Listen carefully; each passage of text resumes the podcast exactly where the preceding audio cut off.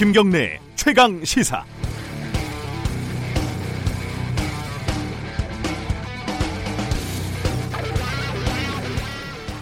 화성 연쇄 살인 사건을 다룬 영화 살인의 추억은 사실 원작이 따로 있습니다. 날 보러 와요 라는 제목의 연극인데요. 어, 소재는 둘 다 화성 연쇄 살인 사건이지만 하고 싶은 말은 좀 차이가 있습니다. 영화는 권위주의 시대에 시민의 삶과 죽음에 무기력한 공권력의 풍경을 날카롭게 어, 포착한 반면에 연극은 살인범을 찾는 과정을 통해서 진실을 찾는다는 것이 얼마나 지난한 것인지 혹은 불가능한 것인지를 보여줍니다. 아, 생각을 해보면 미제 사건은 얼마나 많고 진실을 찾지 못하는 사건들은 또 얼마나 많습니까? 불가해한 일들은 끊임없이 벌어지죠. 이런 것들을 취재를 하다 보면 어, 저는 기자라는 직업이 한없이 무능력하게 느껴지고 어, 사실과 진실 앞에 좌절하기 마련입니다. 본질적으로 진실은 찾을 수 없는 것 아닌가 라는 패배감, 패배감마저 많이 생겼습니다. 아, 최악의 미제 사건이라고 불리는 화성 연쇄살인 사건의 용의자가 특정됐다라는 소식에 어, 괜히 마음이 들떴습니다. 시간 앞에 인간의 노력 앞에 어, 도도했던 진실도 결국은 모습을 드러내는구나 이런 느낌이 들었습니다. 아직 끝난 건 아닙니다. 공소시효가 지나서 처벌이 안 되더라도 진실을 찾는 작업이 잘 마무리되길 바랍니다. 피해자들의 명복을 다시 한번 빌겠습니다. 9월 19일 목요일 김경래 최강 시사 시작합니다.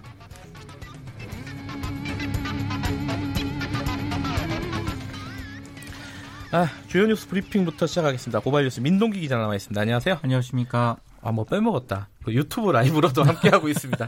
아, 이걸 항상 하는데 이거 빼먹었네요. 그 문자 참여 기다립니다. 샵 9730으로 어, 짧은 문자 50원, 긴 문자 100원 들어가고요. 스마트폰 애플리케이션 콩 으로 어, 보내주시면 무료로 참여하실 수 있습니다. 기다려 주셔서 감사합니다. 첫 번째 소식은 화성 연쇄 살인 사건 용의자 특정 예, 좀 정리해 보죠. 네, 경기 남부지방 경찰청이 현재 교도소에 수감 중인 50대 남성 A 씨를 이 경기 화성 연쇄 살인 사건의 유력한 용의자로 특정할 주요 단서를 확보를 했습니다. 네. 94년 무렵에 이 A 씨가 또 다른 강간 살인 범죄를 저지르고 무기징역을 선고를 받았고요. 현재 20년 넘게 교도소에서 복역 중인데 경찰이 그 94년에 발생한 사건의 증거물 일부를 네. 국과수에 보내서 DNA 분석을 의뢰를 했거든요. 네. 과거 그 화성 살인 사건 피해자 증거물에서 채취한 DNA와 이 50대 남성 A씨의 DNA가 일치한다. 이런 결과를 통보를 받았습니다. 문제는 앞서 언급을 하셨지만 네. 이 남성이 진범으로 밝혀지더라도 처벌하기가 어렵다는 그런 점인데요. 이 사건의 마지막 범행이 1991년입니다. 네. 당시 살인 사건의 공소시효가 15년, 이미 2006년에 공소시효가 끝난 그런 상태인데요. 2015년 살인 사건의 공소시효가 폐지가 됐지만 이전에 발생한 사건이기 때문에 소급 적용이 안 된다고 합니다. 네. 경찰이 오늘 오전에 공식 브리핑을 가질 예정입니다. 일단 그 타임라인이라고 할까요? 그건 좀 많네요. 94년에 복역을 시작했으면 그 이후에 추가적인 범죄가 없다는 것도 이해가 되고요. 그때 20대 정도밖에 안 됐다는 음, 얘기거든요. 예. 참. 이거는 조금 더 지켜보긴 해야겠지만은 음, 그래도 용의자라도 특정을 했다는 게 굉장히 어, 반가운 일종의 반가운 소식입니다.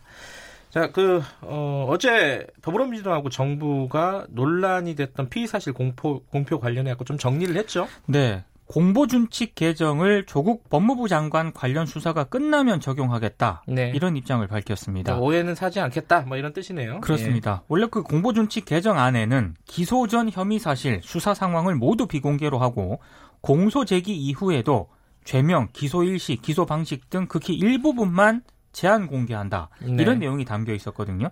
때문에 수사 관련자인 조국 장관이 이를 추진하는 게 부적절하다. 이런 비판이 제기가 됐습니다. 원래 그 당정이 미리 협의를 거쳐서 만든 사법개혁, 법무개혁 네. 초안에는요. 특수부 축소가 명시가 돼 있었는데 최종안에서 빠졌다고 합니다. 네. 민주당 소속 국회 법사위 위원들이 지금 조국 장관 가족이 특수부 수사를 받고 있는데 오해의 소지가 있다. 이렇게 문제를 제기했기 때문인데요. 대신에 민생 사건의 충실한 처리를 위해 형사부 공판부를 강화를 하고 승진 인사에 적극적으로 배려하겠다. 이런 수준으로 조정이 됐습니다. 어, 검찰 개혁의 속도를 내겠다는 게 사실 조국 장관의 어, 뭐랄까요 그 앞으로 어, 추진할 어떤 과제였는데 네. 여러 가지 좀 어려운 상황이 있는 건 사실이에요. 그렇습니다. 예. 예. 어, 관련해서 어, 자유한국당은 계속 삭발식을 이어가고 있죠. 어제는 국회 부의장인 이주영 의원 그리고 전임 부의장인 심재철 의원이 청와대 앞에서 삭발식을 했습니다. 근데 일부 의원들은 정신장애인 비하 논란에 휘말렸는데요. 네. 박인숙 의원이 지난 16일 자신이 의사인데 조국 장관은 정신병이 있다 이런 발언을 했다가 장애인 단체의 비판을 받고 부적절하다고 사과를 아, 했습니다. 박희숙 의원이 의사 출신이군요. 그렇습니다. 그런데 신상진 의원이 또 당 회의에서 문재인 대통령은 하루빨리 정신감정을 받으시라 이런 말을 하면서 또 논란이 불거졌는데요. 예. 네. 자유한국당과 바른미래당은 어제 조국 법무부 장관 관련 의혹과 관련해서 국정조사 요구서를 국회 사무처에 공동 제출을 했습니다. 이 요구서에는 자유한국당 의원 110명이 전원 서명을 했고요. 네. 바른미래당은 24명 의원 가운데 아 24명 가운데 18명이 국정조사 요구서에 이름을 올렸습니다. 자유한국당 입장은 오늘 2부에서 좀 들어보도록 하겠습니다. 네. 바른미래당 얘기 좀 잠깐 해볼게요. 하태경 의원이 직무정지 6개월 처분을 받았어요. 이건 왜 그런 거예요? 그 어제 바른미래당 윤리위원회가 네. 3시간의 경론 끝에 이 같은 결정을 내렸는데요. 네. 하태경 최고위원이 지난 5월 22일 최고위 회의에서 손학규 대표를 향해서 나이가 들면 정신이 퇴락한다. 아, 이렇게 예, 말을 했다가 기억나네요. 예, 윤리위에 제소가 됐습니다. 예. 근데 하태경 최고위원을 비롯한 비당권파 측이 강하게 반발을 하고 나섰기 때문에 네. 극한 내용으로 치닫는 그런 양상입니다. 하태경 최고위원이 윤리위 결정 직후에 페이스북에 글을 하나 올렸는데요. 이것은 원천 무효다. 손학규 대표는 당권의 눈이 멀어서 내부 숙청에만 집중하고 있다면서 강하게 비난을 했습니다. 어, 하태경 최고위원도 손학규 대표 사퇴를 주장하는 쪽이죠. 그렇습니다. 네.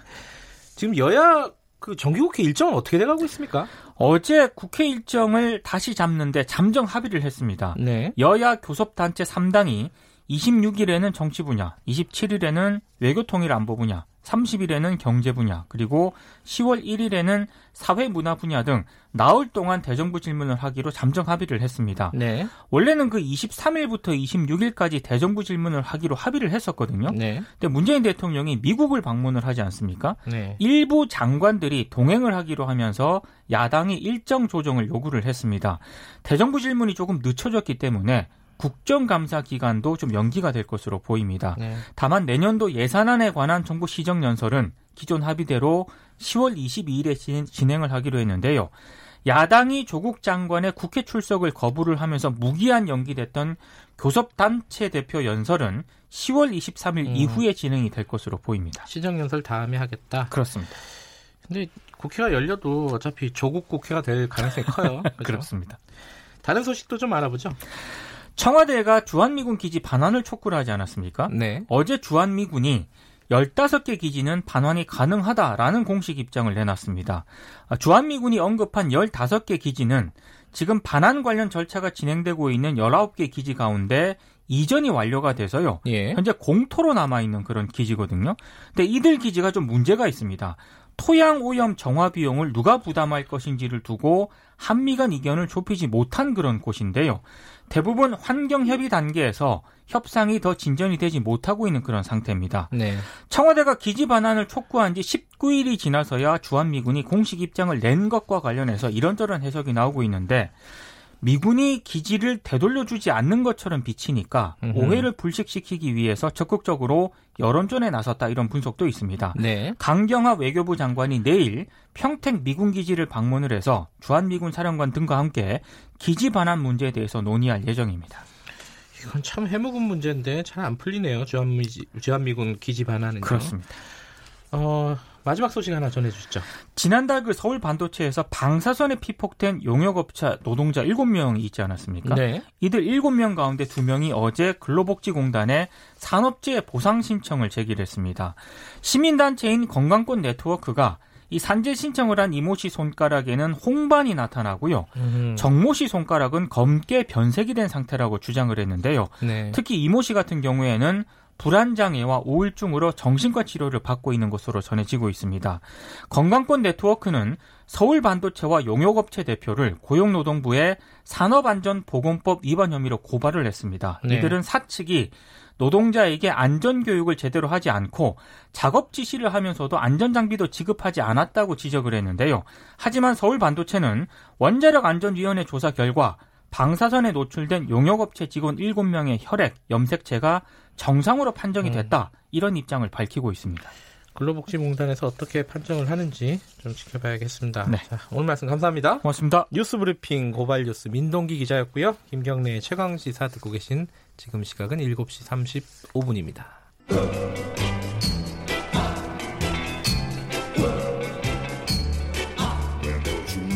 정글 같은 아침 시사의 숲에서 오늘도 웃고 울고 즐기며 사는 자연인 김경래 씨.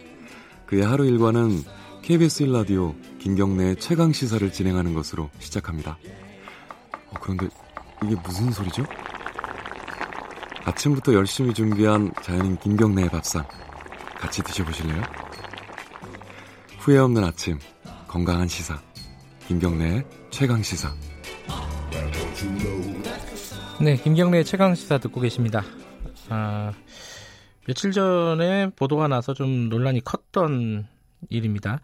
이제 2015년에 북한이 설치한 목함지뢰 여기에 어, 두 다리를 잃은 하재현 예비역 중사, 당신 중사죠. 어, 기억을 하실 겁니다. 어, 최근에 이 어, 전상이 아니라 공상으로 처리가 됐다 보훈처에서 이래 가지고 좀 논란이 되고 있습니다. 왜 그렇게 처리가 됐는지 좀 명예와 관련된 일이기도 한데요. 그래서 하중사가 직접 청와대 게시판에 어, 억울함을 호소하기도 하고 여러 가지 논란들이 있었습니다. 결국은 대통령이 나섰습니다. 대통, 령이 어, 법조문을 좀 탄력적으로 해석할 여지가 없는지 살펴보는 게 좋겠다 이렇게 언급을 했고요. 어, 보훈처는 다시 재심을 하겠다 이렇게 밝히고 있는 상황입니다. 오늘 하재현 예비역 중사 직접 한번 연결해 보겠습니다. 어, 안녕하세요. 예, 안녕하십니까. 네.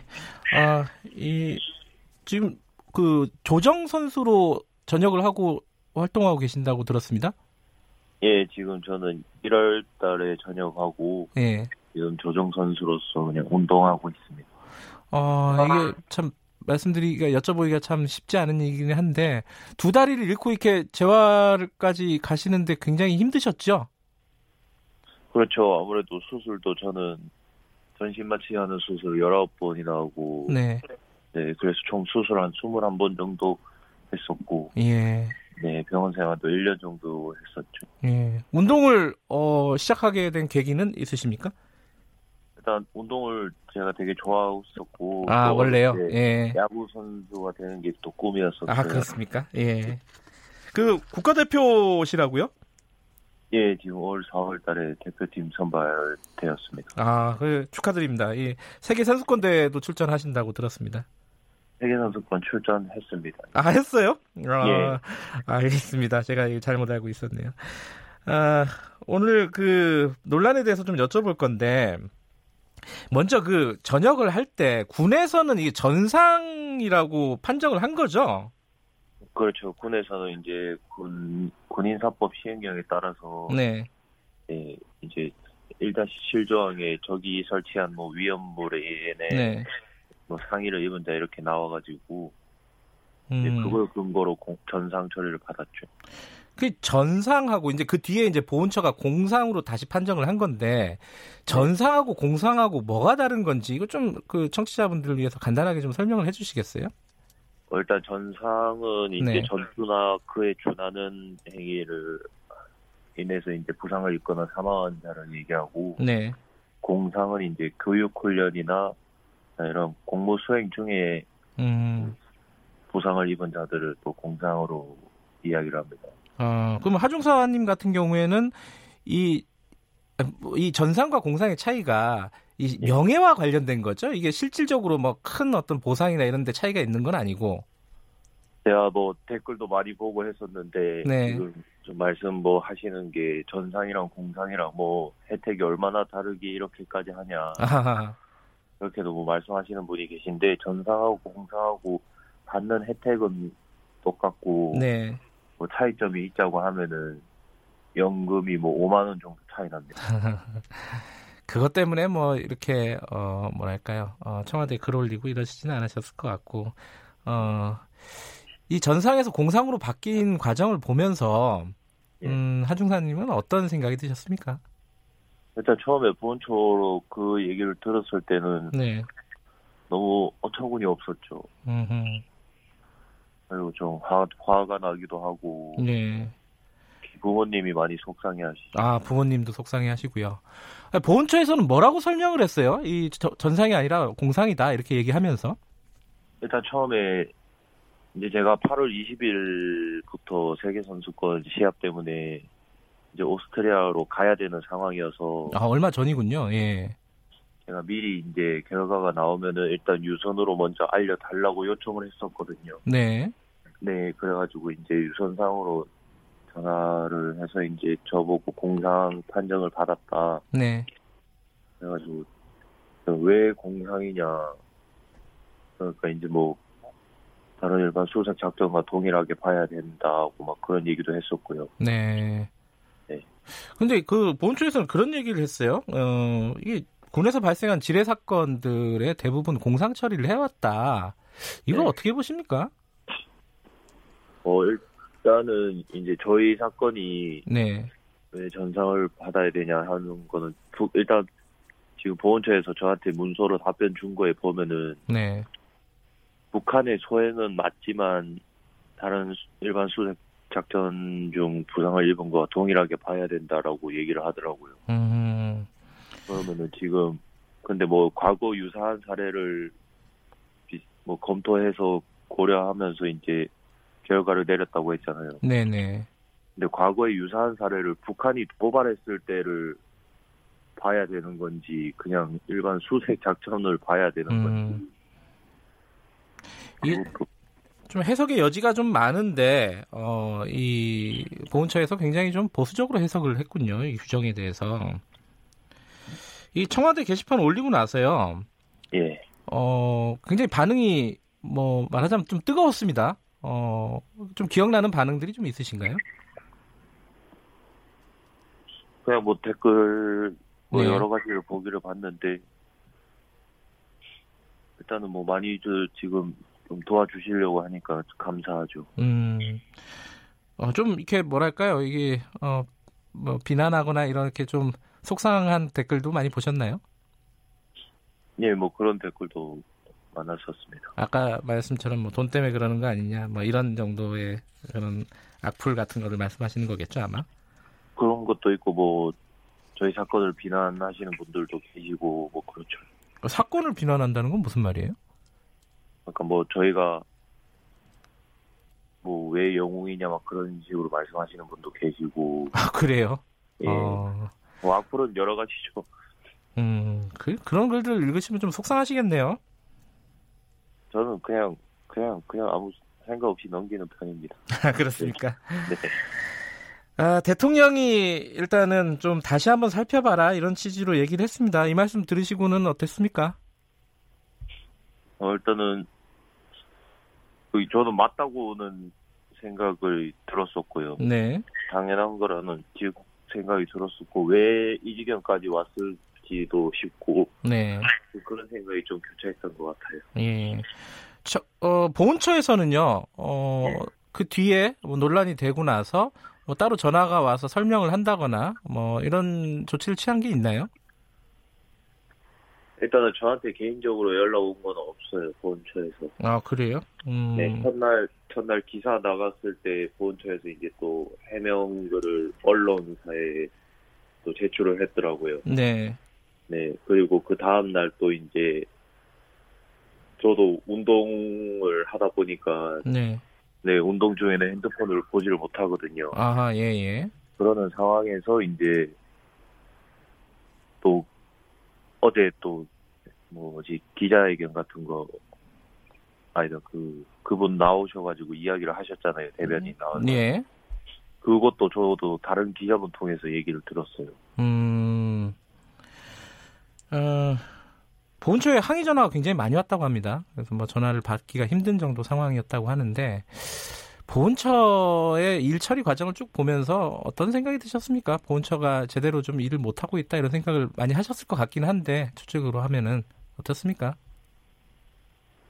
어 일단은 제가 수도병원에서 근무할 때 네. 네, 또 보훈처랑도 연계를 많이 하고 해서 네. 어떤 일을 하고 막 하는 거는 알고는 있습니다. 네. 그래서 뭐 이제 보험처 이거 신청을 하면 보통 6개월에서 8개월 정도 시간이 소요가 되는데 그 부분도 이제 이해를 하고 기다리는 와중에 네. 이런 결과를 통보를 받은 거였죠. 네. 이게 재심에서 어떻게 판정이 다시 어, 전상으로 회복될 가능성이 어떻게 보십니까? 그 높다고 보세요? 그거는 뭐 저도 모르겠는데 일단 심사를 거쳐봐야겠죠. 만약에 아, 그 전상으로 판정이 안 나면은 그 다음에 어떤 대응하실 계획이 있으신가요? 일단은 이제 진짜 마지막으로 제가 할 수 있는 거는 소송밖에 없어요. 아 소송을 할 수 있다. 음, 네. 뭐 소송까지 안 가게 되기를 바라겠지만은 어, 예. 혹시나 어, 계속 이 조치가 유지가 되면은 소송을 하겠다 이런 말씀이신 거네요. 그렇죠. 예. 그 사건 이후에 2015년 사건 이후에 지금까지 뭐 어, 3년이 흘렀습니다. 어, 가장 어, 하중사님을 힘들게 했던 거는 어떤 겁니까? 일단은 저희가 지금 사고 난 지 벌써 4년 정도 됐는데 네. 일단 뭐 일상생활 모든 게 불편하기는 아직은 아직도 불편하죠. 네.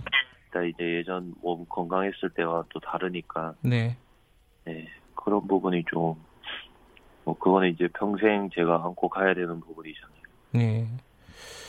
이 군에서 어, 나라를 위해서 이렇게 복무를 하다가 다치거나 숨진 사람들이 꽤 많습니다. 그죠? 예. 이런 분들을 위해서 나라가 제대로 조치를 취하고 어, 대우를 해주고 있다고 보십니까? 어떻게 보세요? 어, 일단은 제 기준에서는 이제 국가를 위해 희생하신 분들이 대우를 받을 수 있는 곳이 국가보훈처라고 생각을 하거든요. 네. 그런 걸 또 대우를 해주기 위해 만든 단체가 보훈처고. 네. 근데 이제 또 뭐 저도 기사들도 보고 막 이렇게 하니까 막 지금보다는 조금 더 나은 대우를 해줬으면 해요. 음. 앞으로 어 뭐랄까요 이 계획이라고 할까요 인생의 계획 어 이런 걸 좀 여쭤봐도 될까요? 어, 일단 저는 네. 이제 운동 선수로서 또 도전했으니까 네. 네, 운동 선수로서 최고가 될 수 있는 메달리스트가 또 돼봐야죠 올림픽에서. 아, 올림픽에서 메달리스트. 예. 네. 이번 어, 세수, 선수권 대회에서는 세계 선수권 대회에서는 성적이 어떠셨습니까? 여쭤봐도 되나요? 어 일단은 제가 이제 전역하고 운동을 네. 제대로 시작한 지 한 6개월 정도. 아 얼마 안 되셨군요. 예. 예. 네, 이번 세계 선수권 대회에서 총 28개국 중에서 16등을 했었고. 아, 그 괜찮네요, 그래도. 예. 네, 아시아에서는 뭐 한 3등, 4등도 됩니다. 네. 아, 앞으로 그 조정 선수로 어, 어, 훌륭한 활동 펼치시기를 바라고요. 어, 예. 올림픽에서도 어, 말씀하신 대로 메달 따기를 기원합니다. 그리고 어, 원하시는 대로 그리고 어, 당연히 어, 어떤 어, 전향적인 조치가 어, 정부에서 좀 내려지기를 바라겠습니다. 오늘 말씀 감사합니다. 예, 감사합니다. 네, 하지연 예비역 중사였습니다.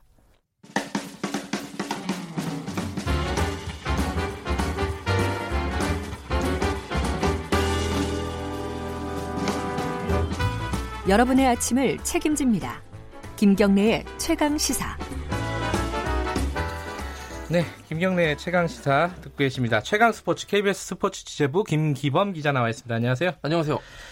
어, 앞서 어, 조정 세계 선수권 대회 소식을 알아봤는데요. 네. 자, 다른 어, 해외 스포츠 소식 좀 알아보죠. 유럽, 어, 유럽 축구 챔피언스 리그 손흥민 선수 나왔죠? 네, 오늘 안 뛸 줄 알았는데 나왔거든요. 근데 나오게 된 상황이 별로 좀 좋은 상황이 아니었어요. 막판에 조금 나온 거죠. 네, 후반 28분에 교체 투입돼가지고 한 네. 22분 정도 뛰었습니다. 그 체력 안배를 위해서 일단 오늘 경기는 쉬어가지 않겠느냐라고 해서 처음에 이제 벤치에 앉아서 시작했는데 네. 경기 흐름이 좋지 않았습니다. 2대 0으로 토트넘이 앞서고 있다가 올림피아코스에게. 음. 근데 이제 그 만회골 동점골을 후반에 연달아 얻어맞으면서 좀 다급해진 거예요. 왜냐하면 올림피아코스 정도의 팀은 토트넘이 반드시 승점을 챙겨와야 되거든요. 아. 근데 이제 무승부로 집에 가게 되면 굉장히 불만족스러운 경기 결과가 되기 때문에 네. 어, 골이 필요했기 때문에 일단 골잡이 손흥민 선수를 후반에 투입했는데 어, 투입 시간이 좀 그렇게 길지 않았기 때문에 이렇다 할 골이나 도움을 기록하지 못하고 음. 그냥 2대2 무승부로 끝났습니다. 예. 그래서 그 일단 토트넘 일정이요.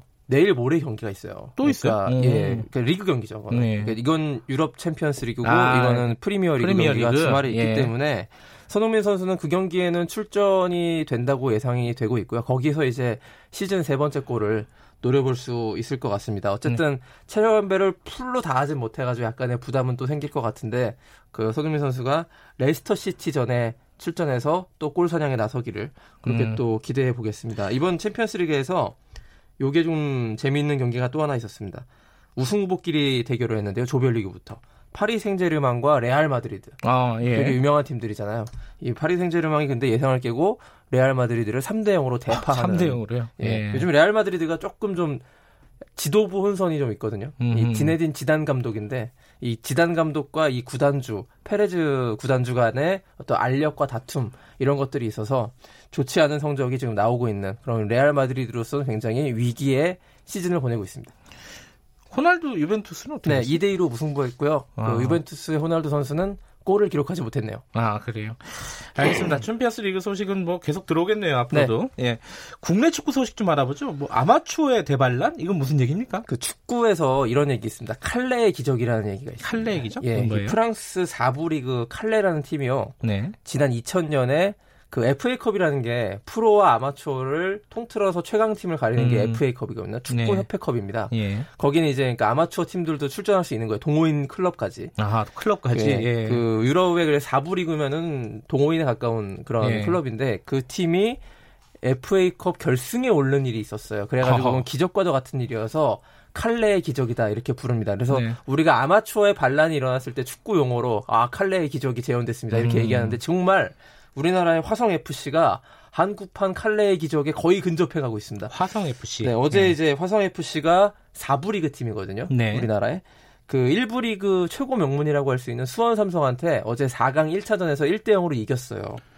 아, 수원 삼성 굉장히 네, 이게 수원 삼성 입장에서 굉장히 좀 좀 치욕적인 네. 그런 경기고 실제로 경기 끝나고 나서 수원 서포터스 팬들이 네. 감독에게 항의를 하다가 이제 감독이 사과를 하는 일까지 벌어지기도 했는데 예. 뭐 수원이 졌다는 거에 의미를 두기보다 화성 FC가 이런 아마추어 반란을 일으켰다는 거에 조금 더 좀 방점을 두는 것이 맞는 것 같고요. 네. 그 좀 더 스토리가 있었던 것이요. 그 화성 FC의 결승골을 넣은 선수가 수원 삼성에서 방출된 선수예요. 아 그래요? 네, 그래서 저 문준호 선수가 결승골을 넣어서 1대 0으로 이기는 더욱더 스토리가 좀 있었던 음. 그런 경기가 아니었나 예. 싶고요. 이제 화성 FC가 8강에서 경남 FC를 이겼고요. 이거 경남 네. FC도 프로축구 팀인데요. 8강에서 프로를 이겼고 4강 1차전에서도 수원을 이겼는데 정말 2차전에서 지지만 않으면은 결승 가는 거거든요. 한국판 칼레의 기적이 완성되는데 예. 그 2차전 4강 2차전이 10월 2일 오후 7시 30분 수원 삼성 홈 경기장에서 열리는데 물론 최종적으로 이 수원은 정말 1, 2차전 모두 꺾고 올라가기라는 것은 좀 기대하기 쉽지 않지만 어쨌든 지금까지 이뤄낸 성과만으로도 이 저 화성 FC는 한국 FA컵 역사를 새롭게 쓴 것 같습니다. 예. 프로야구 소식 좀 알아보죠. 예. 그 양현종 선수가 시즌을 마감했다고요? 그렇습니다. 왜냐하면 기아의 양현종 투수잖아요. 예. 기아가 이제 가을 야구는 못 나가기 못 때문에 예. 마지막 저 등판을 해가지고 네. 유종의 미를 거두고 그제 NC 다이노스 경기 전에 경기에서 어, 마무리했습니다. 그 평균 자책점이 2.29거든요. 네. 근데 이 평균 자책점이 지금 리그 1위예요. 그래서 음. 평균 자책점 1위를 할 수 있는 상황인데 경기가 물론 시즌이 끝나봐야 알겠습니다만 이게 굉장히 큰 반전입니다. 이 4월까지 8점대의 평균 자책점으로 아, 극도로 부진했던 양현종 선수가 그 4월 이후로 어, 반전의 계기를 마련해서 절, 결국에는 평균 자책점 1위까지 올라왔는데요. 아, 4월 이후에는 굉장히 잘 던진 그렇습니다. 거군요. 예. 예. 그리고 5년 연속, 5시즌 연속 그 180이닝을 돌파했다. 네. 이것도 굉장히 우, 왼손잡이 투수로는 우리나라 야구 역사상 처음 있었던 일이기 때문에 굉장히 네. 좋은 것이고 무엇보다 조기에 시즌을 마감해서 휴식을 취하면서 11월에 있는 국가대표 대항전인 프리미어 11을 준비할 수 있다는 점에서 굉장히 좀 그 좋은 어떤 그 흐름이라고 볼 수 있고 네. 그 양현종 선수와 함께 우리나라 에이스가 김광현 선수인데요. SK에 네. 김광현은 SK니까 한국 시리즈까지 갈 것 같아요. 아. 그러니까 좀, 좀 체력적으로 어렵거든요. 네. 양현종 선수가 잘 쉬고 국가대표팀에서 활약해주기를 기대하는 팬들이 굉장히 많습니다. 알겠습니다. 여기까지 듣겠습니다. 고맙습니다. 고맙습니다. KBS 스포츠 취재부 김기범 기자였습니다. 김경래 최강시사 1부는 여기서 마무리하겠습니다. 잠시 후 뉴스 듣고 8시 5분에 2부로 돌아옵니다.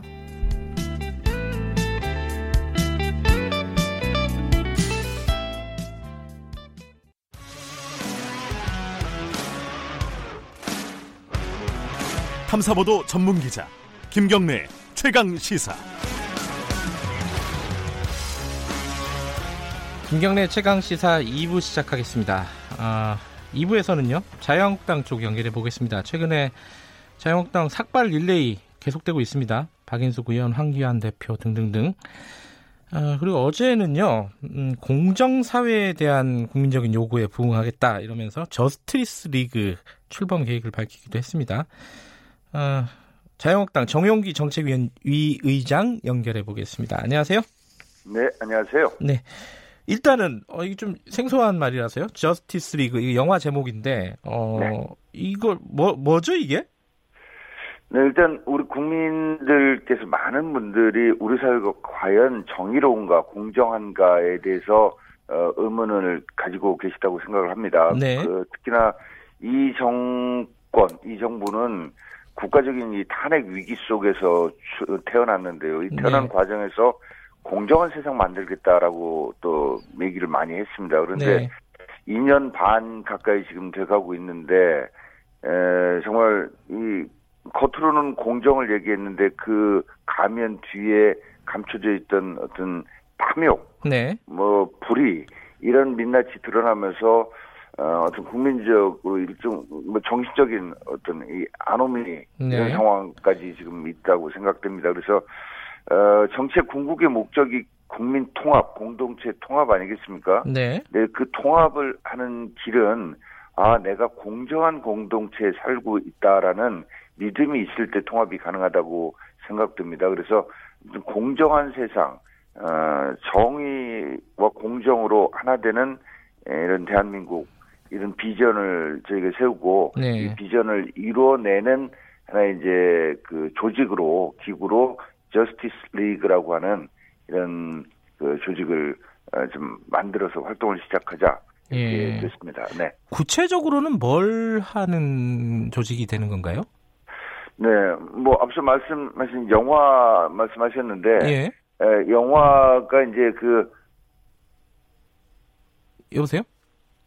어벤져스 뭐 이런 적도 있고 예, 예. 저스티스 리그 뭐 이렇게 하는데 그 영화 속의 슈퍼 히어로들이 네. 에, 각각의 개인 슈퍼 히어로만으로는 절대 막을 수 없는 거대 악을 네.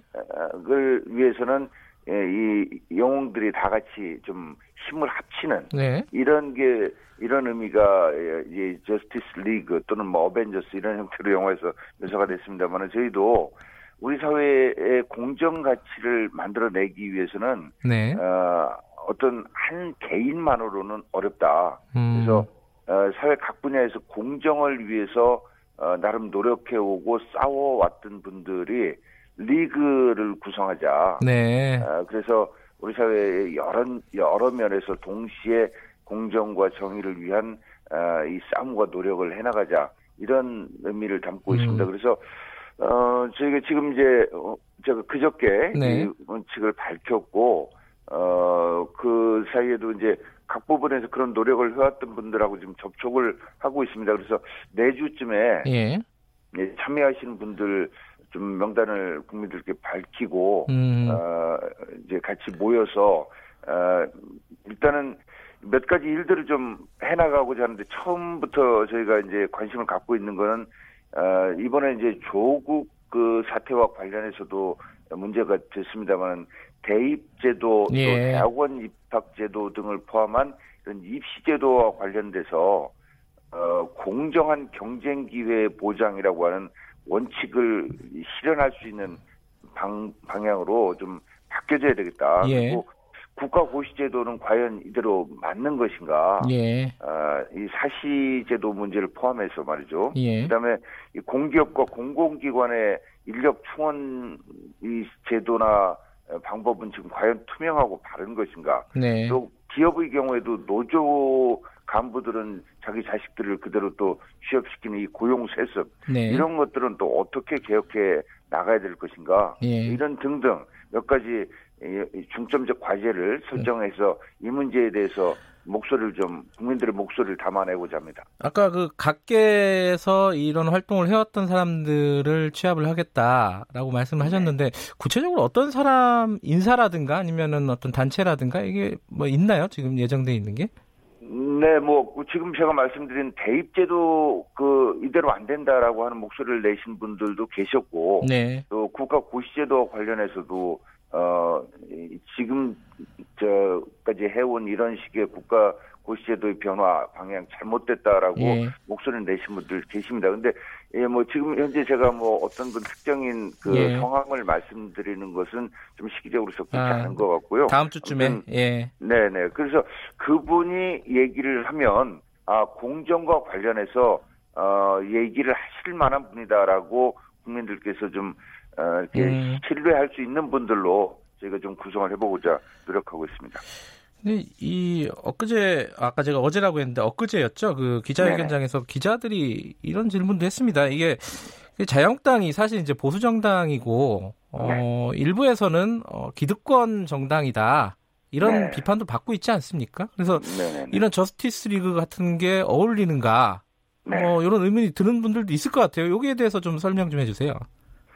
네, 뭐 저희 자유한국당이 잘못된 부분이 있다면 일단 반성하겠다는 말씀 먼저 드리고요. 반성해서 네. 출발을 하겠습니다. 다만 어 우리 대한민국이 예. 정말로 가난했던 나라에서 지금 같은 이제 세계 뭐 10대 무역 강국 이런 상황까지 올라올 수 있었던 것 또 올라오는데 중추적인 역할을 했던 사람들의 모임이 바로 자유한국당이다라는 나름 또 자부심도 가지고 예. 있습니다. 예. 그리고 자유한국당의 구성원들을 보면 이런 국가적으로 어떻게 보면 어, 경제적으로 이렇게 성장하는 과정에서 네. 열심히 경쟁을 통해서 살아온 분들이 주류다. 네. 그것이 네.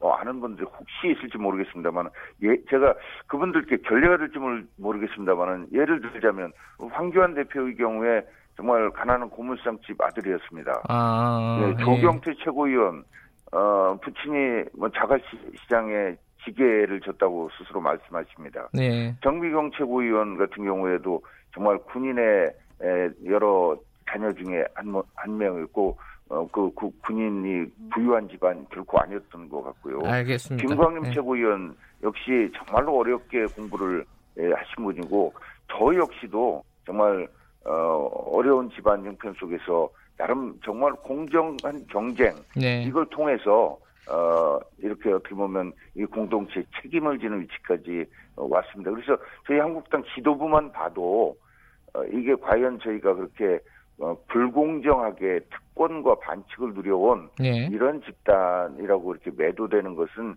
또 잘못된 면이 분명히 있다 이런 예. 점을 좀 말씀드리고 싶습니다. 관련해서 그럼 이거를 한번 좀 언뜻 생각이 나서 여쭤보고 싶은데요. 그 지금 네. 어제 어, 정부 여당이 당정에서 어, 조, 조 장관이 조국 장관이 후보 시절에 밝혔던 재산 비례 벌금제 벌금을 네. 부자들은 많이 내게 하겠다. 네네. 요거 어떻게 생각하십니까? 이게 뭐 공정 정의에 맞는 것 같기도 하고요. 얼핏 들으면 그렇죠. 이 네. 정부가 하는 일들이 대체로 그렇습니다. 얼핏 들으면 어 그럴 듯해 보여서 국민들을 현혹하고 네. 선거에 이용할 수 있겠다 싶으면 나서는 이런 식으로 모든 걸 해오고 있다고 봅니다. 네.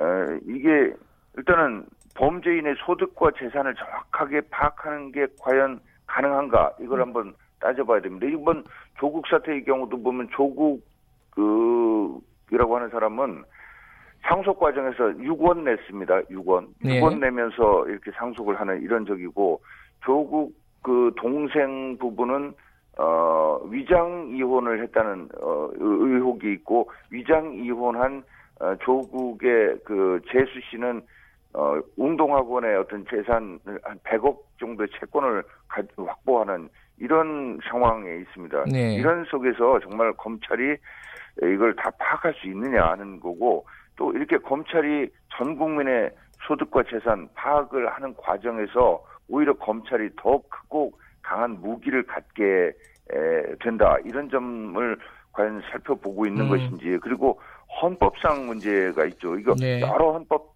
학자들이 이거 위헌이다. 어, 위헌 음, 논란이 이렇게 제기되고 있는 이런 거고요. 그래서 네.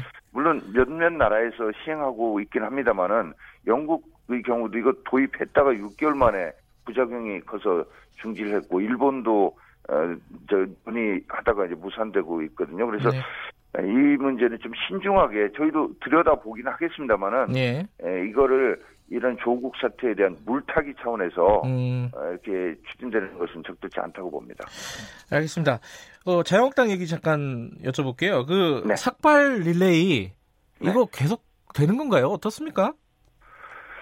어, 그 뭐 이제 릴레이라고 하는 게 일단은 조국 사태가 제대로 해결이 되지 않으니까 이렇게 네.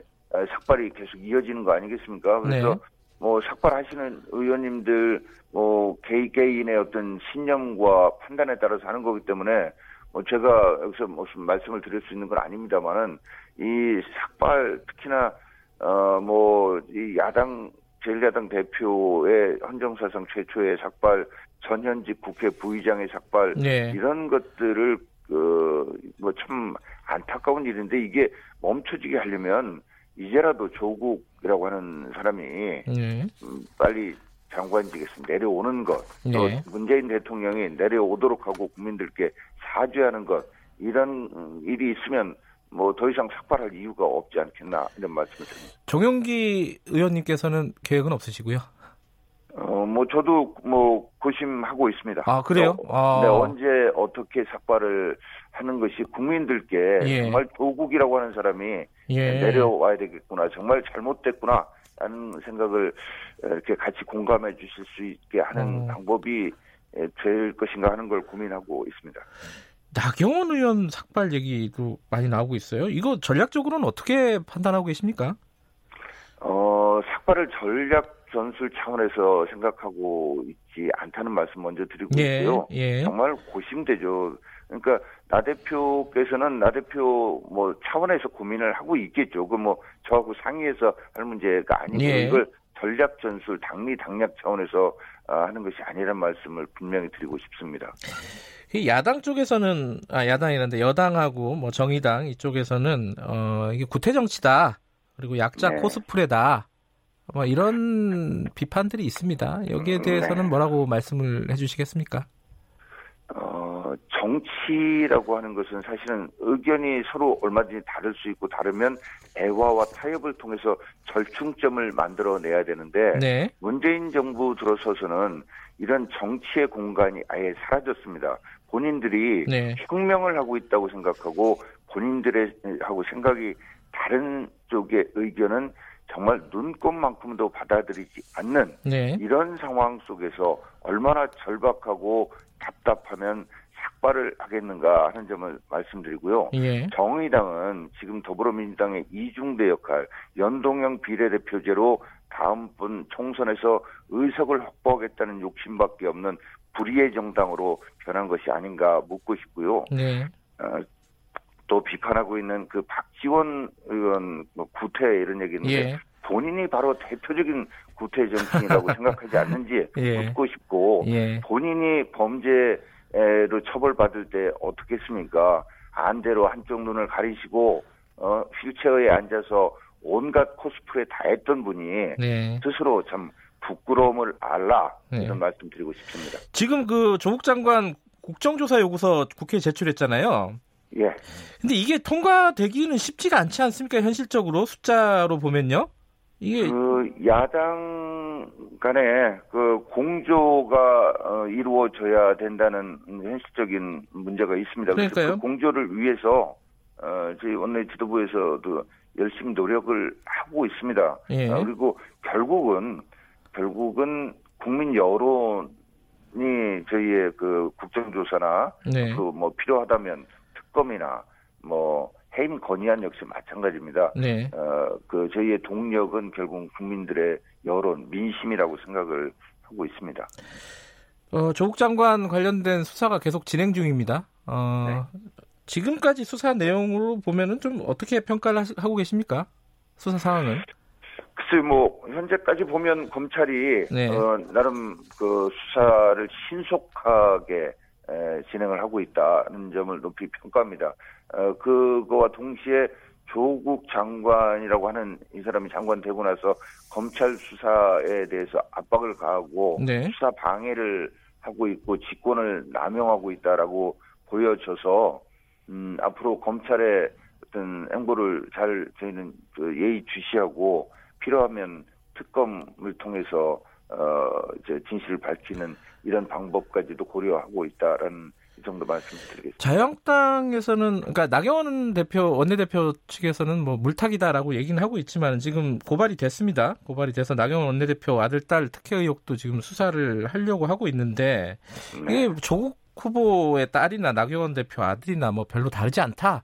뭐 이런 얘기들도 있습니다. 여기에 대해서는 어떻게 생각하세요? 일단 고발이라고 하는 행위 자체가 네. 어, 떤 배우 조종에 의해서 고발이 된 거 아닌가 시민 단체에 의논합니다만은 네. 어, 정치적인 어떤 배우 조종에 의해서 고발된 것 아닌가 하는 저희가 의혹을 가지고 있습니다. 근데 어, 일단 나경원 대표하고 조국 장관의 경우는 어, 일단 뭐 경우가 다른 게 조국이라고 하는 사람은 법무장관의 네. 말 그대로 Ministry of Justice의 책임자가 되겠다고 하는 사람이 이러냐 네. 하는 이런 차이가 있죠. 나 대표는 그런 게 아니잖아요. 나 뭐 이런 얘기를 어떤 분 합니다. 그럼 나 대표 총리 한번 하면서 제대로 한번 검증을 해보자. 예. 뭐 이런 얘기도 있다는 말씀을 드리면서 두 번째, 세 번째는 자녀들의 경우에도 조국 장관의 딸의 경우에는 예. 실력이 되지 않는데 가짜로 모든 것을 뭐 표창장도 만들고 어, 스펙을 만들고 또 어, 성적이 안 되는데도 장학금을 받고 이런 것들이 국민적 공분을 불러일으켰다면 나 대표 어, 자제의 경우는 어, 그런 모든 어, 측면에서 볼때 어, 아주 우수한 학생이었다라고 하는 이런 점들이 뭐 드러나고 있어서 알겠습니다. 예. 국민들께서 아실 거라고 생각합니다. 알겠습니다. 오늘 말씀 여기까지 드릴게요. 고맙습니다. 네, 감사합니다. 자유한국당 정용기 정책위의장이었습니다.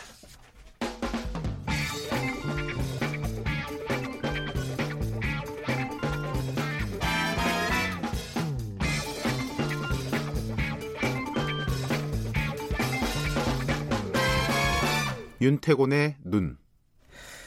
자, 윤태곤의 눈 의자와 전략그룹 더모의 윤태곤 정치 분석 실장입니다. 안녕하세요. 네, 안녕하세요. 정치권 얘기 좀 좀더 네. 살펴보죠. 어제 중앙일보 보도였죠. 네. 뭐 굵직굵직한 인사들이 네. 총선 불출마한다. 이게 뭐 어떻게 봐야 됩니까? 그, 그 사람을 떠나가지고 민주당에서 이제 내년 총선 불출마 선언들 이어진다, 물갈이한다 이런 보도들이 오늘까지 계속 한뭐 4일째 예. 나오고 있어요.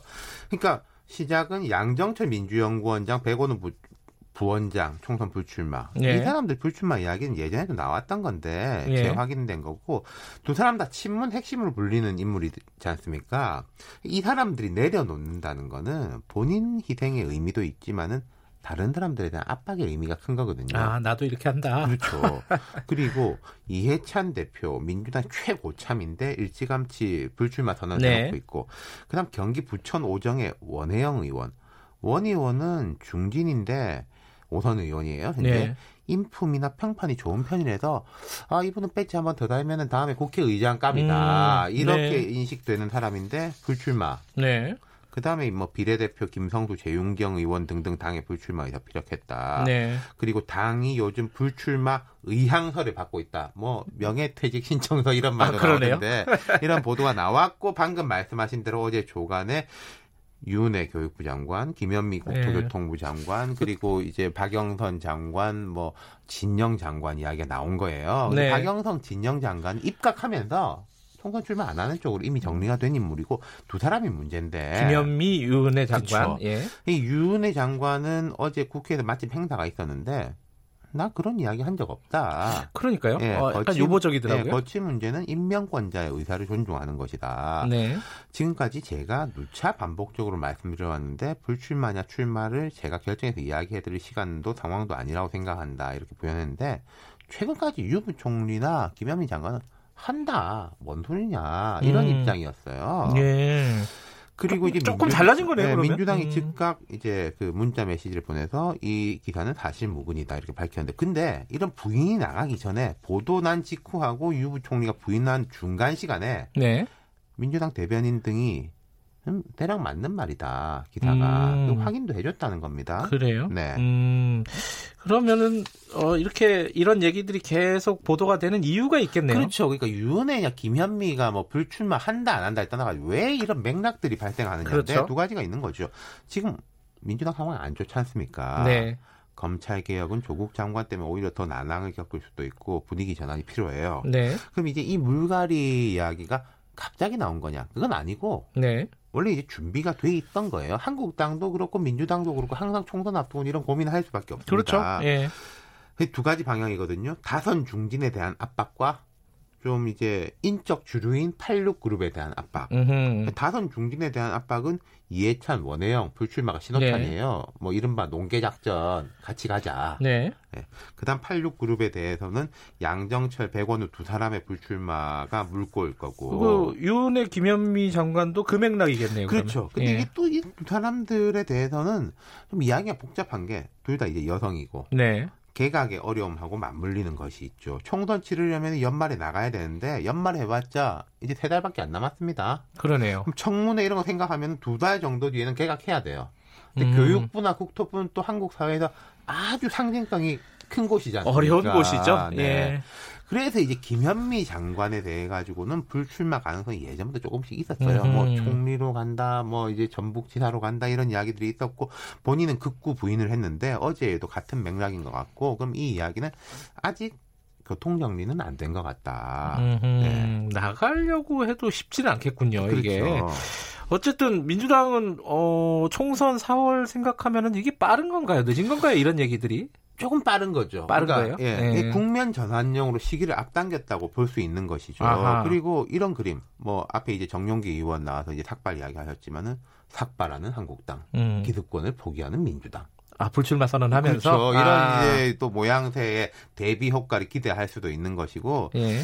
근데 이게 좀 빨랐다라는 정황들이 있는 게 이제 두 사람 김현미 유은혜 장관의 이제 이야기가 꼬이는 것뿐만 아니라 민주당에서 영입 1호로 꼽고 있고 뭐 네. 세리머니를 곧 할 거다라고 이야기했던 김수현 전 청와대 정책실장이 있어요. 네. 구미나 대구에 출마시킨다 했는데 어제 저는 정치할 사람이 아닙니다. 그래서 불출마 선언을 했다는 거예요. 이것도 계속 얘기는 거의 확정적으로 나왔었는데 출마가요. 그러니까요. 그러니까 예. 이거를 좀 여러 가지 카드들을 차곡차곡 쓰려고 쟁여놓은 것들을 조금 일찍 당기면서 스텝이 조금 꼬이고 아, 있다. 꼬였다고 보는군요. 예, 뭔가 호흡이 착착 맞는 느낌은 아니다 이런 네. 거예요. 근데 물건은 터진 겁니다. 이 이야기는 계속 나올 거예요. 앞으로는. 음. 그리고 이런 물갈이는 사실 호흡이 착착 맞아도 물갈이 대상은 강력히 저항하기 마련이지 않습니까? 네. 그 개인의 입장에서는 이게 뭐 당이 달고 이걸 떠나서 내가 배지를 한 번 더 달아야지 음. 이런 거기 때문에 네. 이런 것은 이제 이런 거죠.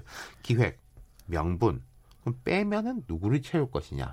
이 세 가지가 다 맞아 떨어져야 된다. 이건 예. 이제 한국당도 마찬가지입니다. 근데 민주당에도 생각보다 이 카드가 먼저 나왔기 때문에 한국당도 물갈이에는 물갈이로 대응할 수밖에 없어요. 아 그런 건가요? 그렇죠. 그럼 음. 양쪽에서 뭔가 경쟁적으로 이런 이야기들이 나오면은 생각보다 좀 커질 수도 있다. 음. 그리고 당의 지도부라든지 기획을 하는 쪽에서는 어쨌든 좀 잡음이 안 나오게 네. 좀 대승적으로 희생하는 모습들이 나올 희망자들을 많이 이제 물색을 하고 하지만 강력한 저항으로 꼬일 수도 있죠 어, 그렇죠. 이게. 예. 네. 자 오늘 정치권 예상 여기까지 들어보겠습니다. 고맙습니다. 감사합니다. 윤태곤의 눈 들어봤습니다. 잠시 후 저는 3부에서 뵙고요. 일부 지역국에서는 해당 지역 방송 보내드립니다. 고생하셨습니다.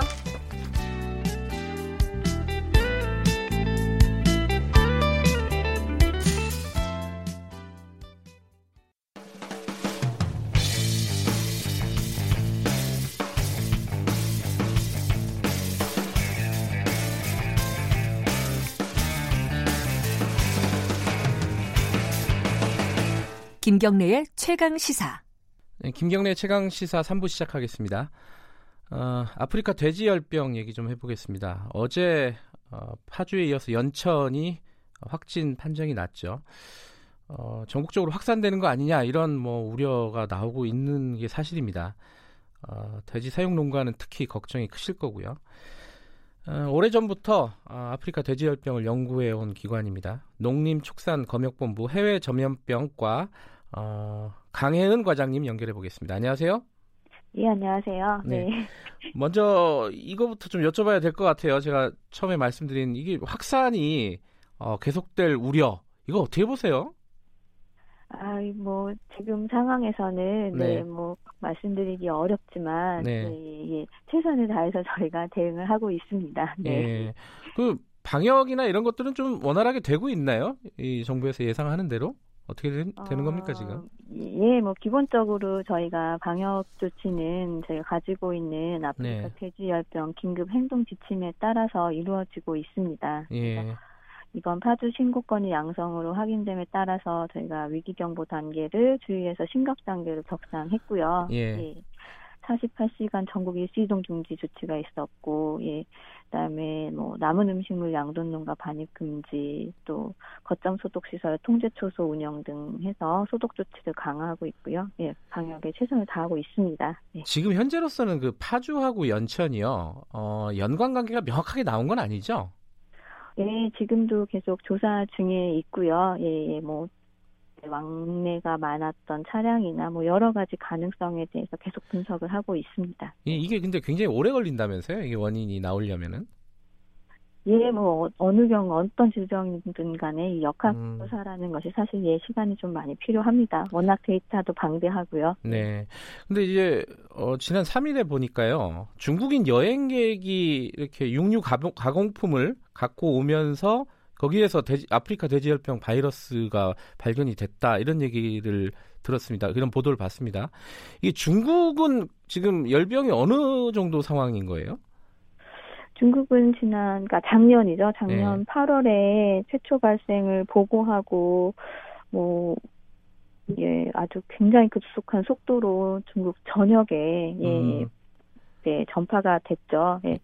그런데 뭐 최근 들어서 한두 달 동안에는 사실 뭐 거의 보고가 없습니다. 공식적으로는. 어허. 아, 이게 확산이 많이 됐다. 그러니까 막 돼지고기 값이 폭등했다 뭐 이런 보도들까지 본 것 같은데 그 방역 작업이 이제 중국은 실패를 한 것인가 이런 생각도 들더라고요. 어떻게 보세요? 뭐 일단 중국은 이제 돼지고기가 워낙에 많이 소비되는 나라이고요. 예. 그다음에 어 이제 중국이 워낙 넓다 보니까 지역별로 이 돼지고기 가격의 차이가 굉장히 크다고 해요. 그래서 음. 이제 좀 더 이제 돈을 이제 그러니까는 더 비싸게 네. 팔려고 하다 보니까 이 생가축 그러니까 살아있는 돼지의 이 장거리 이동이 굉장히 많은 국가고요. 그러다 보니까 이제 어이 이제 급속도로 전파가 이루어졌다고 앞서서 제가 말씀드렸는데 네. 이런 이제 어 감염된 돼지가 뭐 조치가 취해지기 전에 네. 전국적으로 이동이 있고 이래서 더 빨리 퍼지지 않았나라고 이제 전문가들이 예상을 하고 있는 상황이고요. 그리고 뭐 통계 이제 중국 정부에서 발표한 자료들을 좀 보면 네. 소규모 잔반 급여 농장에서 이제 뭐 초반 초반에는 발생이 좀 많이 있었지만 이제 좀 시간이 흐르면서 좀 농장 규모도 커지고 이렇게 확대가 음. 많이 됐는데요. 그때는 이제 뭐 차량이나 사람에 의한 것이 주된 전파 요인으로 파악을 하고 있습니다. 네. 이게 원래 그 보도를 보니까 아프리카에서 생겨서 유럽으로 확산이 됐고 중국은 어떻게 전파가 된 겁니까? 혹시 그게 원인이 나왔나요? 중국도 제 앞서 말씀드린 것처럼 이 발생 원인을 음. 파악하기 음. 굉장히 어려운 일이고 사실은 딱히 측정하기 어려운데 중국에서도 뭐 러시아, 뭐 유럽, 아프리카 뭐 다 다양하게 가능성에 대해서 그냥 추정하고 있을 뿐입니다. 네. 아 명확하게 나온 건 없군요. 네. 근데 그게 북한으로 또 갔잖아요. 이게 중국에서 어, 넘어간 거다 이렇게 추정하는 게 합리적일까요? 그 부분도 네 마찬가지로 아, 어떤 게 딱 맞다라고 네. 말씀드리긴 어려운데 뭐 지역적인 것이랑 그런 걸로 봐서는 네. 네, 가능성도 있지 않나라고 생각을 합니다. 북한은 어때요 상황이 좀 파악이 되나요 우리 우리나라가? 어 북한은 공식적으로 예, 지난 5월에 네. OI의 이제 한 건 발생을 보고했고요. 네. 그 이후로는 사실 공식 보고가 없습니다. 그래요. 예. 음. 그러니까 북한이 지금 어느 정도로 심각한 상황인지 이런 부분에 대해서는 우리가 지금 알 수 있는 길이 없는 거네요. 그렇죠. 예, 예. 음. 그러니까 지금 이제 우리 파주 연천에서 발병한 그 돼지열병이 북한 쪽에서 넘어온 뭐 예를 들어 멧돼지라든가 이런 걸로 볼 수 있다 없다 약간 논란이 있습니다. 이 부분은 어떻게 보는 게 지금으로서는 합리적일까요? 글쎄요, 지금 아무래도 발생 위치가, 발생 네. 농가 위치가 이제 접경 부근이다 보니까 그 가능성에 대해서 많이들 얘기를 하시고 있는데요. 네. 예, 뭐 아프리카 돼지 열병이 이제 유입되는 원인은 굉장히 많이 네. 이제 예, 있습니다. 가능 가능한 경로들이 많이 있어서 네. 뭐그 그 가능성도 저희가 배제하고 있지는 않지만 네, 예. 여러 가지 가능성을 다 검토하고 있습니다. 네, 네. 지금으로서는 참 다 여러 가지 가능성을 검토하고 있다. 이거밖에 지금 할 수 있는 말이 없는 것 같네요. 이 치료제, 백신 이게 없다는 게 지금 굉장히 답답한 노릇이지 않습니까? 그렇죠. 예, 예. 이 국내에서는 뭐 이런 연구 같은 것들이 좀 진행이 되나요? 어떻습니까? 어, 뭐 이제 아프리카 돼지열병 백신 연구는 국내에서는 이제 시작을 저희도 네. 하고 있고요. 이제 뭐 산학연 협동 과제나 뭐 이런 것들도 많이 지금 이제 시작 단계를 이제 거치고 있습니다. 네. 그리고 뭐 세계적으로도 현재까지는 효과적인 백신이 나와 있지 않고요. 음. 네, 이제 백신 개발이 굉장히 조금 어, 어려워서 네. 예, 그 이제 상황이 이렇게 빨리 그러니까 백신 개발이 이렇게 지속적으로 시도는 되어 왔지만 네. 네. 잘 이제 결과물이 나오지 않고 있었던 상황이었는데 어 이제 요즘 중국 발생 이후에 워낙 아시아 국가에서 이제 막 확산이 빠르게 되다 보니까 네. 어 현실 현재는 좀 백신 개발이 활발히 여기저기서 음. 이루어지고 있는 상황이긴 합니다. 예. 어쨌든 그거는 시간이 걸릴 것이고요, 그죠? 그렇습니다. 예. 어, 원인 파악은 그것도 좀 시간이 걸리고 여러 가지 가능성을 보고 있고 백신이나 치료제도 역시 또 시간이 걸린다. 그렇다면은 지금 파주 연천에서 발병한 지금 상황에서 우리나라에서 이걸 대처할 수 있는 것 중에 가장 중요한 것들, 지금 뭐 놓치지 말아야 할 것들, 꼭 명심해야 될 것들 이런 것들은 어떤 게 있습니까? 예, 뭐 저희 뭐 어느 나라나 똑같고요. 저희 네. 우리 상황만이 아니어도 네. 이제 살처분 정책을 쓰게 되죠. 백신이 없다 보니까 일단 네. 질병이 발생을 하게 되면 신속하게 살처분을 해서 질병 음. 이제 오염원 자체를 제거하게 되고요. 네. 그리고 이제 어 차량이나 사람 이제 들이 이제 옮겨 옮기고 가는 이제 바이러스에 의해서 전파가 이루어지는 게 이제 통상적으로 네. 가능성이 가장 높다 보니까 저희가 차단 방역을 굉장히 강조하고 있습니다. 예. 현실적으로 이 살처분밖에 이 방법이 없는 거군요. 그렇습니다. 예. 예. 근데 이제 보도를 보니까 이 살처분이라는 게 돼지를 이렇게 어 숨지게 한 다음에 이렇게 땅에다 매립하는 거잖아요. 예, 예, 뭐 이제 경우에 따라서는 렌더링을 하기도 하고요. 예, 매립을 하기도 합니다. 예. 렌더링이 뭐죠? 렌더링은 돼지 사체를 아. 고열 처리를 해가지고요. 아, 그렇군요. 예, 예. 근데 이제 네, 사, 살아있는 돼지들이 매립되는 게 좀 발견이 됐다 이런 보도도 좀 있더라고요. 이거는 좀 부적절한 건가요? 어떻습니까? 어, 네, 저희 SOP에 따라서 이제 네, 동물 복지도 있고 이러다 보니까 좀 네. 엄격하게 처리를 하고 예. 예, 예, 그런 다음에 매몰 작업을 하도록 되어 있습니다. 예. 예. 일부에서는 좀 그 그런 절차들이 어, 이게 바쁘다 보니까 아마 지켜지지 못하는 경우가 있는 것 같더라고요. 이게 언제까지 지켜보면은 이게 좀 안심할 단계다 이런 좀 기간 같은 것들이 있나요 혹시? 저희가 보기에는 네. 앞으로 이제 일주일 정도가 굉장히 중요한 음. 시간이지 않나라고 보고 있습니다. 이제 이 질병의 잠복기랄지 네. 특성을 좀 고려했을 때 네. 네. 그렇게 보고 있습니다. 아 일주일 정도 지켜보면은 확산이 어느 정도 수준까지 이루어질지를 좀 예측해 볼 수 있겠다 이런 말씀이신 건가요? 예 맞습니다. 네 일주일 동안 좀 긴장을 하고 지켜봐야 될 것 같습니다. 오늘 말씀 감사합니다. 예, 감사합니다. 농림축산 검역본부 해외 전염병과 강혜원 과장이었습니다.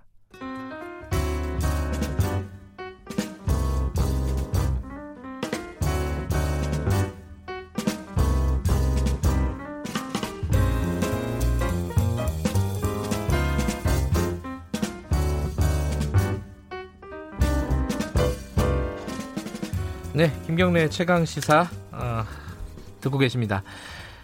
어, 매주 목요일 더 나은 미래를 위한 오늘의 정책을 고민하는 시간 김기식의 정책 이야기 식스센스 김기식 더 미래연구소 정책위원장 나와 계십니다. 안녕하세요. 예, 안녕하세요. 어, 제가 딴 생각하다가 약간 시간을 놓쳤습니다. 추우시죠? 밖에. 갑자기 이제 어. 어제부터 서늘해지더라고요. 네. 그러니까 오늘 가디건을 입고 오셨어요? 네, 저도 이제 예. 몇달 만에 입었습니다. 가을이에요, 이제. 네.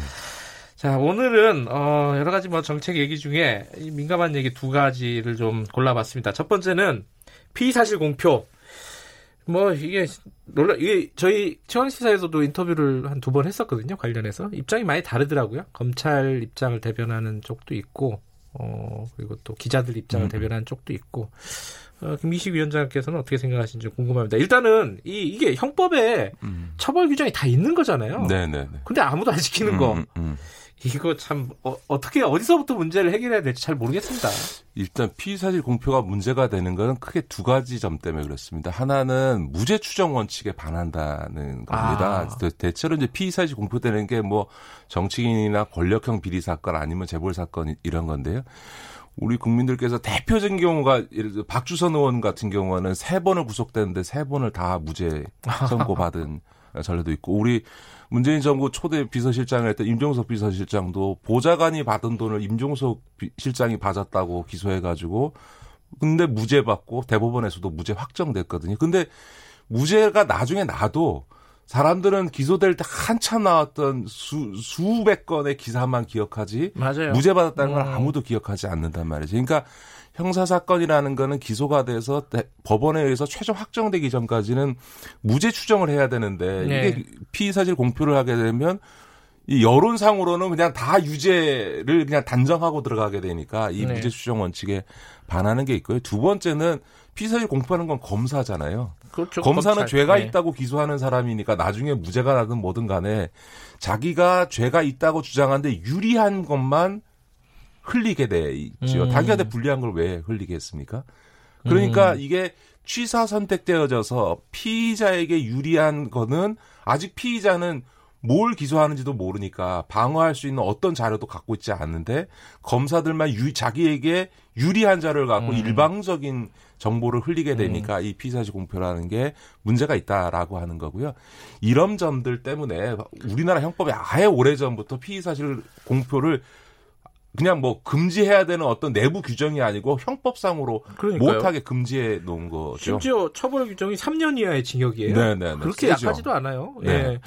그런데 아무도 안 지키고 있다. 이걸 그러면 어떻게 해야 될까의 문제예요. 그건 너무 당연한 게 피의 사실 공포를 누가 합니까? 검사가 하는데 그걸 단죄하기 위해서 기소할 수 있는 권한을 가진 것도 헌법상 오로지 검사니까 검사가 자기가 저지른 죄를 자기가 기소하지 않는 이런 음. 상황에서 이게 어떻게 뭐 이 법이 적용돼서 어, 실제로 재판을 회부될 수가 없는 거죠. 그러니까 네. 이 기소 독점권을 거, 가진 검사가 이 피의 사실 공표죄를 범, 범하고 있기 때문에 이게 사문화됐다 이렇게 어, 봐야 되는 측면이 아니고 근데 사실은 또 하나는 검찰에서 항변할 수 있는 거는요. 예. 이 역사적인 맥락이 있습니다. 옛날에는 이 독재 권력 치하에서 이게 이 검찰이 수사하거나 이런 걸 정치적 외압으로 또 뭐 그 87년 6월 항쟁 이후에도 김, 김영삼 정부, 김대중 정부 때까지도 사실은 정치적인 외압에 의해서 검찰의 수사를 막거나 이런 경우들이 많이 있었기 때문에 사실 소신이 있는 특수부 검사들이 일종의 그런 이 정치권으로부터 오는 수사 외압을 돌파하기 위한 수단으로 검찰의 이 피의 사실을 흘려가지고 언론 언론에 흘려서 예. 언론의 기사가 나와서 기정사실화 만들어가지고 더 이상 정치권에서 압력을 넣을 수 없는 방패막이로 사실은 이 피의 사실을 이렇게 언론에 흘리는 이런 방식을 취해왔고 우리 국민들께서도 이 정치권이 검찰에 수사 외압을 넣는 걸 너무 다 알았기 때문에 오히려 이런 정의의 관점에서 부패 부정 네. 권력형 부정비를 척결하는 관점에서도 아 이 정도 이 권력형 사건에 대해서는 조금 어 언론에 흘려가지고 이런 네. 정치권의 외압을 막는 이런 행위를 묵인해줬던 측면이 음. 사실은 있는 거죠. 근데 그런 측면이 있어요. 그러니까 뭐 보통 흔히들 얘기하는 국민의 알 권리. 네, 네. 근데 이게 저도 기자니까 그런 어, 어떤 수사가 되게 민감한 수사 있지 않습니까? 네, 네, 네. 예컨대 뭐 삼성 바이오로직스 음, 수사를 음. 검찰이 하고 있다.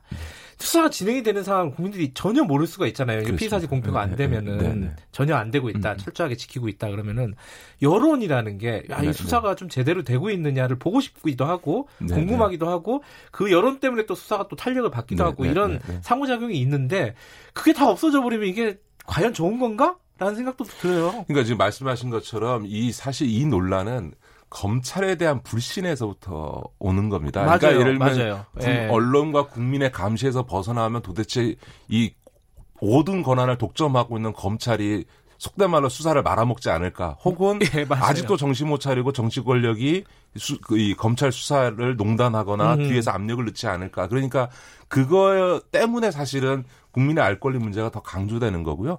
외국의 경우에는 사실 피의자실 공표라는 건 있을 수가 없는 원래 무죄 추정 원칙이니까. 네. 그러나 현실적으로 이 수사가 진행되면 이런 더군다나 권력형 사건이거나 네. 재벌 사건의 경우에 국민의 알 권리 문제가 있는 거죠. 그런 점에서 보면 어느 선에서 어, 그럼 검찰이 수사 진행 상황을 국민에게 알릴 거냐라고 네. 하는 점도 함께 논의돼야죠. 그러니까 무조건 안 된다. 그러니까 그거는 피의 사실의 구체적인 내용은 사실은 그 공표하면 안 된다고 저도 보고요. 다만 그러나 국민의 알 권리 차원에서 어느 범위까지는 그래도 수사 진행 상황을 예. 혐의 내용이 아니라 진행 상황을 어, 국민에게 알릴 거냐 이런 부분들은 저는 열어줘야 된다고 그러니까 그 생각합니다. 그 기준을 만들자는 게 지금 이제 법무부에서 추진하고 네, 있는 네, 네. 공보 준칙 뭐 이거잖아요. 네, 네, 네, 근데 지금 법무부가 추진하고 있는 공보 준칙은 좀 막는데 중점을 뒀더라고요. 네, 이거 어떻게 보십니까? 이건 뭐 타다 저는 뭐 여러 가지 논의 과정에서 조금 보완될 거라고 생각합니다. 일단 피의 사실 공포를 그 공보 준칙으로 다룬다는 것 자체가 좀 난센스죠. 왜냐하면 법에 처벌하게 돼 있는 있는데, 거를 법이 이미. 있는데 법 예. 놔두고 왜 어, 법이 있으면 그 법에 따른 시행령이 있고 이렇게 해서 처리를 하면 되는 거 아니겠습니까? 음. 그런 점에서 보면 피의사실 공포, 구체적인 피의사실을 공표하는 제에 대해서는 엄하게 처벌하고 네. 엄격히 어, 금지해야 되겠죠. 그러나 동시에 논란을 피하려고 한다면 저는 어, 수사 진행 상황을 그럼 어느 범위에서 알릴 건지에 대한 규정도 네. 만들어서 그걸 그걸 동시에 시행하는 게 맞겠고 또 이미 당정 간에 그렇게 합의를 봤습니다. 그 시행 시기도 지금 음. 이제 법무부 장관 사건 가족 관련 사건들이 지금 수사 진행 상황이 네. 그 이후에 중이기 하자? 때문에 네. 그 이후에 예. 하는 방식으로 가는 게 합리적이지 않을까 싶습니다. 우리나라 언론들이 사실 기소 전에 기사 쓰는 게 습관이 돼가지고 네, 네 그때 네. 기사를 많이 생산하고 실제 공판 과정에는 또 기사를 잘 안 쓰잖아요. 안 쓰죠. 무죄 나도 무죄 나면 그냥 한 줄. 한 줄. 네, 맞아요. 근데 그 풍토도 바뀌어야 되는데 이게 네, 네. 다 얽혀 있는 거라서 네, 검찰에 네. 대한 불신 이런 것들 다 얽혀 있는 거라서 말씀하신 대로 이번에 좀 기준들을 마련하고 좀 시간이 걸리더라도 차근차근 좀 진행을 했으면 좋겠네요. 네. 두 번째 얘기는 아, 교육 얘기입니다. 이거는 저 이것도 역시 이제 최강시사에서 한번 좀 다뤘어요. 이 학종, 학성부 네, 종합, 네. 종합 전형으로 가는 게 맞느냐, 뭐 정시를 확대하는 게 맞느냐, 이게 좀 음, 요새 음, 음. 어, 첨예한 논란 중에 네. 하나 아니겠습니까? 뭐, 이, 이 부분에 대해서도 전문가시니까. 네. 모든 사안의 전문가시니까. 이거 좀 궁금해요, 진짜. 어떤 사, 생각 갖고 계신지. 지금 제가 일하고 있는 더미래 연구소에서 지금 교육 관련 보고서만 지금 한 10개쯤 제가 네. 그 냈, 냈는데 저는 결론적으로 말씀드리면 학생부 종합 전형은 폐지해야 된다고 생각을 아, 합니다. 그러니까 학생부 어. 교과 전형으로 단순화하는 게 맞다고 생각하고요. 이 학생부 종합 전형과 교과 전형의 차이는 종합 전형은 비교과 요소를 반영하는 거고 활동 이런 거요. 그렇죠. 예. 그다음에 이제 뭐뭐 뭐 교내 수상 경력 예. 이런 거 자기 소개서 이런 걸 반영하는 거. 학생부 교과 전형은 소위 교과 학업 성적을 예. 갖고 하는 건데 학생부 종합 전형이라고 하는 것이 가는 가장 큰 문제는 우리 국민들이 입시에나 혹은 채용에서 제일 중요하게 생각하는 게 공정성 아니, 아니겠습니까? 예, 예. 경쟁이 불가피하다면 그 경쟁이 공정해야 된다라고 하는 건데 이 비교과 영역이라고 하는 거는 주관성이 개입할 소지가 너무 크기 때문에 이 공정성 음. 논란을 피할 방법이 없고요. 옛날에는 뭐 각종 경시대회 이런 수상 실적도 있었지만 최근에 와서는 이제 교내 수상 실적만 반영한다고 하는 많이 개선했다고 얘기하는데 실제로 이게 이것도 말이 안 되는 게 얼마 전에 자료가 나왔습니다만 서울대 수시 합격생들의 평균 교내 수상 경력이 30개라는 거 아닙니까? 맞아요. 그 이런 일이 왜 벌어지냐면요. 지방에 있는 고등학교에서는 아예 전교 1, 2등 해서 서울대를 갈 수 있는 그 한 명에게 교내 상을 다 몰아줍니다. 한 달에 한 번씩 받은 거예요. 예, 그죠? 심지어 네. 예를 들어서 뭐 독후감 경, 경진 대회를 한다. 그러면 아예 그거를 그 학생만 쓰게 해가지고 그냥 그 학생한테 1등 상을 주는 방식으로 해서 아예 학교에서 예. 어차피 특목고 자사고 체제하에서는 한 학교에서 서울대 한 명만 가도 학교의 영광이다 보니까 그 한 명을 위해서 모든 것을 다 몰아주는 음. 형태로 가고 있는 거죠. 그러니까 이런 그 교육 현장에서의 고교교육 정상화를 위해서 학종이 유지돼야 된다고 얘기하는데 실제로 현장에서는 이 학종 때문에 고교교육이 또다시 왜곡되고 있는 측면이 저는 있다고 보여지고요. 그런 점에서. 보면 공정성 논란을 피할 수 없는 음흠. 이런 이제 학종 같은 이 전형 방식은 이제 폐지해야 된다라고 생각하고 무엇보다 학종이 만들어져서 그게 그러면 우리나라 사교육 가장 큰 문제가 되는 사교육을 줄였냐라고 보면 사실은 잘못된 주장들을 많이 하고 계시는데 수능 정시가 많았던 시절보다 네. 학종 수시가 많았던 시절 그러니까 음. 이명박 박근혜 때 훨씬 더 사교육비가 늘어났습니다. 네. 왜냐하면 이게 일반적인 수능용 학원을 다닐 때 학원 단가에 비해서 이 학종용 사교육비는 단가 자체가 굉장히 높습니다. 네.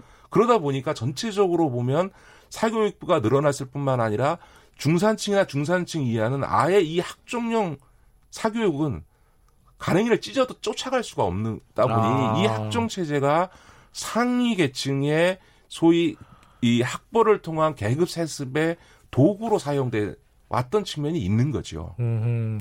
근데 또 한편에서는 그런 얘기를 하더라고요. 이렇게 정시를 확대하는 그러니까 수능을 확대하는 네. 거 있잖아요. 수능의 비중을 늘리고 이거 이게 오히려 뭐 강남 쪽 학생들한테 더 유리하다. 그래서 그쪽에서 더 선호한다. 이런 주장도 하더라고요. 그건 사실이 아니고요. 네. 예를 들어서 지금과 같은 고교 체제가 유지되어 있는 조건에서 그대로 정시를 확대하고 수능 중심으로 가게 되면 큰 문제가 생기죠. 왜냐하면 자사고 특목고 다니는 애들이 다 그 수능 성적을 그러니까요. 가지고 네. 소위 이른바 스카이 대학을 독식하지 않, 겠습니까 네. 왜냐하면 지금은 내신에 있어서의 어떤 마이너스 나는 음. 요소들이 음. 없어지는 거니까 당, 당연히 지금 현재의 소위 자사고 특목고와 같은 고교 서열화가 이루어져 있는 구조에서 정시를 확대하거나 수능 그 네. 전형을 확대하는 것은 아주 위험한 거죠. 그러니까 네. 결국은 입시제도의 변화는 이 특목고 자사고와 같은 고교 서열화를 조장하고 있는 고교 시스템의 개혁과 함께 가야만 하는 음. 거고 이런 고교 체제가 개, 개편되고 난 뒤에는 네. 사실은 정시나 수능이 확대된다고 하더라도 그것이 무슨 강남이 독식한다든지 네. 혹은 뭐 사교육이 더 심각해진다든지 하는 일은 없다고 저는 봅니다. 아 근데 이게 예전에 이제 학종 이런 걸 도입할 때 이게 막 교과 중심 아, 교과서만 이게 바라고 수업 말고 이제 다른 활동도 좀 열심히 좀 해라. 이런 이제 근본적인 취지는 있었잖아요. 네네. 그 취지가 완전히 무색해졌다 이렇게 보시는 거예요? 그거는 저는 정말 이 교육 개혁과 관련해서 제일 큰 문제는 특히 저는 오히려 진보 개혁적인 분들이 이상은 좋은데 현실을 모르고 저는 어, 제도를 도입하거나 아. 주장하시는 부분들이 있다고 생각합니다. 그러니까 이분들 생각은 입시에 있어서 경쟁은 없어져야 된다라고 생각하고 그거에 맞게 이제 제도를 설계하시는 해야 된다고 생각하시는데 현실에 있어서는 입시에 있어서 경쟁이 이루어지고 있는 거거든요. 그러니까 예. 그, 그렇게 이상하게 제도를 만들어 놓으니까 제도를 그렇게 해서 복잡하게 하니까 오히려 더 비정상적인 음. 행태들이 더 나타나게 되는 거죠. 결국 좋은 취지로 다양한 기준을 갖고 어, 학생을 선발할 수 있도록 하자라고 해서 입학사정관 제도니 어, 학종 같은 걸 만들었지만 네. 결과적으로 지금 우리 국민들이 확인하고 있는 건 그것이 결국은 상위 계층의 소위 교육을 통한 학벌을 통한 계급 네. 재생산의 도구로 오히려 활용되어져서 그 학종과 입학사정관 제도라고 하는 게 오히려 이런 스펙 관리를 잘하는 네. 사람들에게 유리하다라고 하는 게 확인되고 있는 거죠. 뭐 시간이 많지 않지만은 이 말씀을 하나 간단하게나마 여쭤봐야 될 것 같아요. 이게 근본적으로는 이 문제가 대학 서열화의 문제 때문에 발생하는 거 아니겠습니까? 네네네. 그건 또 어떻게 해결해야 될지 어떤 아이디어가 대학 있으신지. 서열화 문제는 있는데 저는 그것도 사회가 학벌을 차별하는데 대학 서열화가 안 될 수 있습니까? 그러니까 무슨 얘기냐면 사회가 고졸과 대졸을 차별하고 네. 어느 대학을 나왔느냐를 갖고 소위 사회적 대우나 임금을 차별하고 있으니 대학이 네. 서열화되는 네. 거고 대학이 서열화되니까 당연히 입시에 경쟁이 발생하는 거고 그러니까 당연히 이 입시제도나 사교육이 창고를 하는 거거든요. 그러니까 네. 다시 말해서 우리 사회 전체의 시스템을 개혁하지 않고는 저는 이런 대학 사회라나 입시 문제는 해결할 길이 없다 이렇게 보여지고요. 그런데 이제 그럼 그때까지는 뭐 어떻게 할 거냐라고 하는 개혁하려면 한참 걸리는데. 자 그렇기 때문에 저는 어, 현실적으로 어쩔 수 없이 경쟁이 불가피하다면 네. 제일 중요한 거는 공정하게 해줘야 된다. 근데 음. 공정하면서도 동시에 국민의 부담을 덜어주는 건 뭐냐면 입시 제도를 단순화해야 됩니다. 단순화하자. 단순화할수록 음. 사교육비가 줄고요. 입시가 복잡해질수록 사교육비는 늘어납니다. 알겠습니다. 많은 아이디어 얻으셨을 것 같습니다. 청취자 여러분들. 고맙습니다. 김기식 네. 더 미래연구소 정책위원장이었습니다. 김경래 최강시사 오늘은 여기까지 하겠습니다. 내일 아침 7시 25분 다시 돌아옵니다.